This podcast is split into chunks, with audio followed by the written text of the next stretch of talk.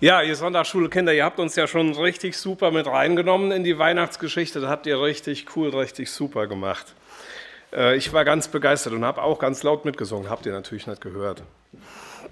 Ja, die, ähm, die Weihnachtsgeschichte ist ja vielen von uns ganz gut bekannt. Das ist jetzt nichts Neues mehr. Und ähm, jeder hat ja so, ähm, also mir geht das jedenfalls so, jeder hat ja so, so sein Bild von, von diesem Stall in Bethlehem, von dieser Krippe äh, vor Augen und man, man entwickelt also seine eigene Idee. Äh, äh und ähm, interessant finde ich, äh, man kann ja diese, diese Stelle, diese Krippen, die, die kann man ja im Geschäft oder im Internet kaufen. Und die, die, die, diese Modelle, die entspringen ja auch irgendwie unseren Vorstellungen. Ich finde das ganz interessant, die sehen alle irgendwie ähnlich aus. Ich würde die eher so in die Schweizer Alpen verorten, so wie die üblicherweise äh, aussehen, aber sei es drum. Ähm, die haben aber trotzdem alle irgendwie was äh, gemeinsam. Äh, die, die, die symbolisieren für mich so eine, ähm, so eine idyllische Stimmung. So ein bisschen weich gezeichnet, harmonisch, heimelig, friedvoll, äh, ja, vielleicht sogar ein bisschen verklärt, glückselig. Äh, was verbinden wir denn äh, mit der Krippe? Ähm, was wünschen wir uns von, von Weihnachten? Ähm, wonach sehnen wir uns an Weihnachten? Wenn ich jetzt euch Kinder frage, klar, na, Geschenke natürlich, ist ja logisch. Aber ich glaube, ihr habt noch so ein paar andere Ideen. Ähm, und wir Erwachsenen, da wird es schon ein bisschen schwieriger. Viele, äh, wenn ich so die Arbeitskollegen frage, na, was schenkt ihr euch? Na, wir schenken uns schon lange nichts mehr. Also wir, nein, ja, mit den Geschenken ist es da vielleicht nicht mehr so, aber das heißt ja nicht, dass die Erwachsenen und ja, wir Menschen wunschlos sind. Vielleicht sogar speziell an Weihnachten. Und ich glaube, was uns alle eint, ähm, ist so ein Wunsch, ich sage jetzt mal nach, äh, nach heiler Welt. Alle Welt, Welt wünscht sich heile Welt.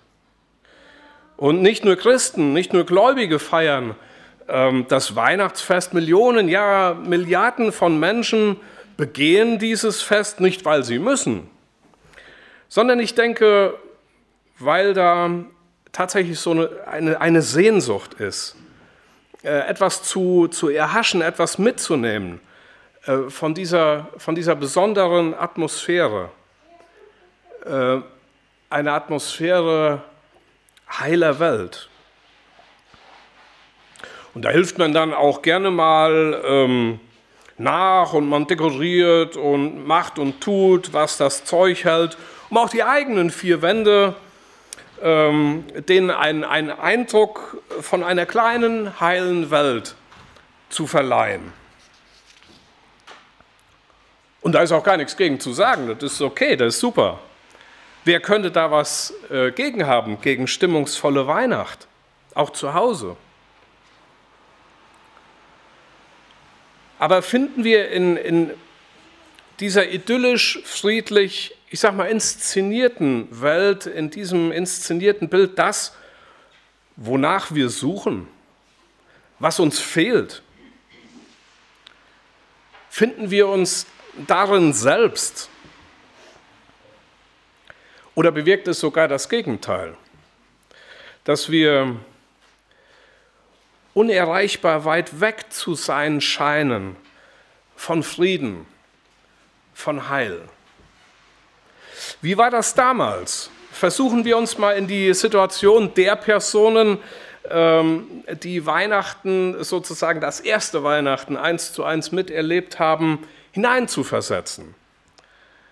Vielleicht kommen wir so äh, dem Geheimnis von Weihnachten näher. Da war da Maria. Ähm, von Nazareth bis nach Bethlehem, das ist nicht gerade ein Katzensprung. Und äh, ich hoffe, das ist okay. Äh, ansonsten meldet euch sofort. Wer könnte das besser nachvollziehen als zwei Leute, die heute Morgen auch hier sitzen? Da gibt es zwei, stellt euch mal vor, ihr müsstet von Allenbach nach Raumland an äh, den Heimatort vom Christoph laufen. Und Sarah in ihrer schönen Situation auf dem Esel. Das, ich habe mal nachgeguckt, das sind 32 Kilometer. Ich kenne da selber noch so eine Begebenheit, die war wesentlich komfortabler. Mit dem Kilian mussten wir von hier morgens um Viertel nach sieben nach Marburg fahren, ins Geburtshaus. Fünf vor neun, fünf vor halb neun waren wir da, fünf nach halb neun war der Kilian da. äh, ich bin gefahren, weil das Zeug hält, aber in Marburg, Marburg ist bekannt für die schlechten Straßen, bin ich ziemlich angefaucht worden. Jetzt fahr endlich mal langsamer, die Schlaglöcher, die tun so weh. Ähm, ja, wie war das damals bei Maria vor 2000 Jahren? Hochschwanger, Stunden, ja tagelang unterwegs, müde, entkräftet. Da waren wahnsinnige Strapazen, Schmerzen, mit Sicherheit auch Angst. Also ich hatte auf der Fahrt, hm, ein bisschen mulmig war mir schon. Vielleicht war da auch Wut. Warum jetzt diese Reise? Dann die Geburt in einem dreckigen Stall, Entbindung unter schlimmsten hygienischen Bedingungen, allein mit Josef, herausgerissen aus dem sozialen Umfeld. War das für Maria ein seliger Moment? Erinnert sich Maria genau in dieser Situation an ihren Lobgesang den sie anstimmte, nachdem ihr der Engel Gottes ihre Schwangerschaft angekündigt hatte. Zehn Monate, neun Monate vorher. Bei der Predigtvorbereitung musste ich blitzschnell und irgendwie fast zwangsläufig an die Flüchtlinge. Ja, auch die, die werdenden Mütter im Niemandsland denken. Ähm, da, ja, im Niemandsland zwischen Belarus und Polen, da ist überhaupt gar nichts von heimeliger Atmosphäre. Diese Menschen vor dem Stacheldrahtzaun, auch sie haben einen langen, zermürbenden Weg hinter sich, gezwungenermaßen. Nein, Maria und Josef waren keine Flüchtlinge, noch nicht. Aber ihre Reise hatten sie sich auch nicht ausgesucht. Sie wurden gezwungen äh, zu diesem Weg, so wie all die anderen Menschen in Israel dieser Tage, gezwungen von einem Herrscher, der nur ihr Bestes wollte, ihr Geld. Gegängelt im eigenen Land. Da kann man sich vorstellen, wie da die Stimmung dieser Reisenden zum Beispiel in Bethlehem äh, gewesen sein mochte die sich äh, zu guter Letzt auch noch um die knappen Übernachtungsmöglichkeiten schlagen mussten, vielleicht. Ist das Weihnachtsstimmung? Vielleicht fühlt sich heute der ein oder andere wegen Corona auch vom Staat bedrängt und in seiner Freiheit beraubt und fühlt sich zur Impfung gezwungen, um am normalen Leben weiter teilnehmen zu können. Hier gibt es natürlich klar einen Unterschied in den Geschichten zu damals geht es unseren Regierenden um unser Wohlergehen in der Pandemie und nicht darum, uns zu schikanieren. Das ist zumindest meine Meinung. Und doch ähnelt ähm, diese aktuell gefühlte Situation, diese blank liegenden Nerven, vielleicht etwas an die damalige Situation. Es fehlt uns zwar nicht an Herbergsplätzen, aber es mangelt an Terminen, an Tests, an Masken, an Impfstoff. Wir stehen in Schlangen in der Hoffnung, dran zu kommen. Und da gab es den Josef. Wie wird es Josef zumute gewesen sein, dort in diesem ärmlichen Stall? Und vielleicht schon eine ganze Zeit zuvor. Vielleicht hatte er sich schon so schöne Pläne gemacht, hatte sich alles so schön vorgestellt, Zukunftspläne. mit seiner Verlobten Maria, damals zehn Monate zuvor. Und dann ist Maria plötzlich schwanger, aber nicht von ihm. Soll ich sie verlassen? Ja, Maria hatte ihm sicher von ihrer Engelsbegegnung erzählt und von dem, was Gott mit ihr davor hat. Und ja, ihm selbst erschien der Engel des Herrn auch. Fürchte dich nicht, sagte er Josef. Hatte er Angst? Hatte er Zukunftsangst? Angst, von anderen verspottet zu werden? Hatte er vielleicht Wut? War er verzweifelt? Es heißt, Jesus, äh, äh, Josef war ein frommer und gerechter Mann. Und so befolgte er, was der Engel ihm befohlen hatte. Denn der Engel hatte ihm ja gesagt, fürchte dich nicht. Und nun, neun Monate später, findet er sich irgendwo in einem Bethlehemer Stall wieder. Seine Pläne, wenn er sie hatte, haben sich in Luft aufgelöst. Alles scheint drunter und drüber zu gehen. Menschlich gesehen eine Katastrophe. Kennen wir solche Situationen? Solche Erfahrungen, die uns vorkommen, als würde einem der Boden unter den Füßen weggezogen. Wir glauben doch an Gott, wir stehen doch im Gebet, wir lesen doch die Bibel, wir besuchen doch regelmäßig die Gottesdienste. Und doch fühlt es sich gerade an, als Gott uns alleine ließe. Fürchte dich nicht. Und dann waren da die Hirten. Von den Hirten, die äh, die Schafe hüteten, liest man in der Bibel nicht, dass sie fromm und gerecht waren. Vielleicht hatten sie auch nicht allzu viel mit Gott am Hut, wie so viele Menschen heutzutage auch, aber dass Gott kein Hirngespenst ist, wird den Hirten schlagartig klar, als ihnen plötzlich mitten in der Nacht der Engel Gottes erscheint, nicht irgendwie, so mächtig und hellstrahlend, dass sie kaum hingucken können. Ein solches äh, Licht hat auch viele Jahre später Saulus sprichwörtlich umgehauen und seine Bekehrung zu Gott ausgelöst. Dieser Anblick, diese Begegnung löste bei den Hirten nur eines aus und konnte nur eines auslösen. Sie fürchteten sich sehr. Unsere Natur bekommt es mit der Angst zu tun, wenn sie von Gottes alles durchdringendem Licht bloßgestellt wird. Aber was passiert dann? Genau das Gegenteil von dem, was die Hirten vielleicht befürchteten. Fürchtet euch nicht, ich verkündige euch große Freude, die allem Volk widerfahren soll, rief ihnen der Engel Gottes zu. Fürchtet euch nicht, freut euch. Freude, die vom dem ganzen Volk widerfahren soll, auch ihnen, den Hirten draußen am Feld. Euch ist heute der Retter geboren. Himmlische Engelschöre bezeugen es. Und ich finde, ab hier wendet sich für alle Beteiligten sukzessive der, der Blick auf die Dinge, obwohl sich an der grundsätzlichen Situation eigentlich gar nichts verändert hat.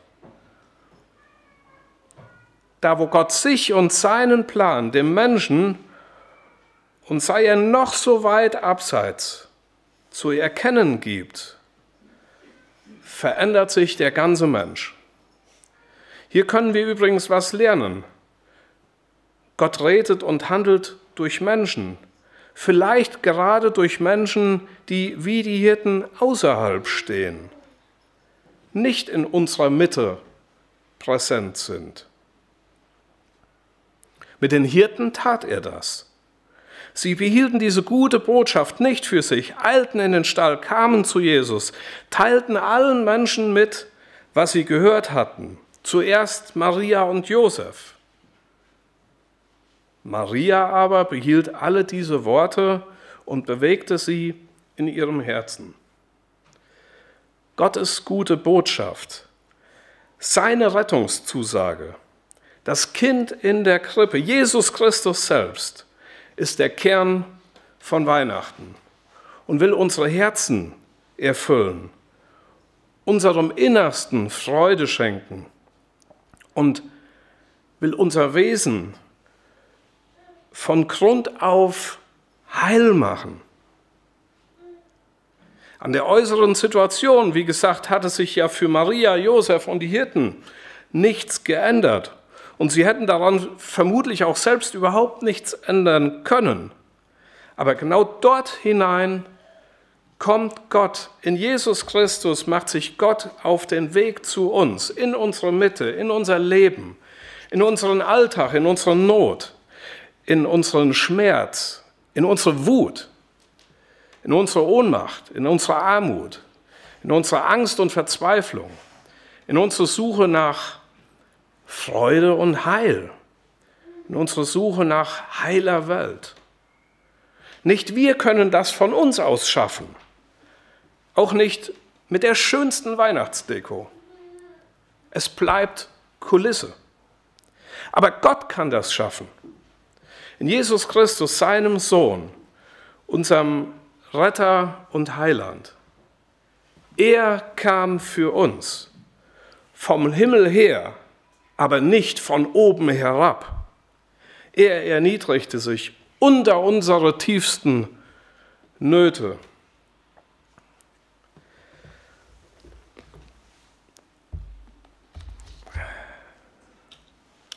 Jetzt brauche ich Spekuliereisen.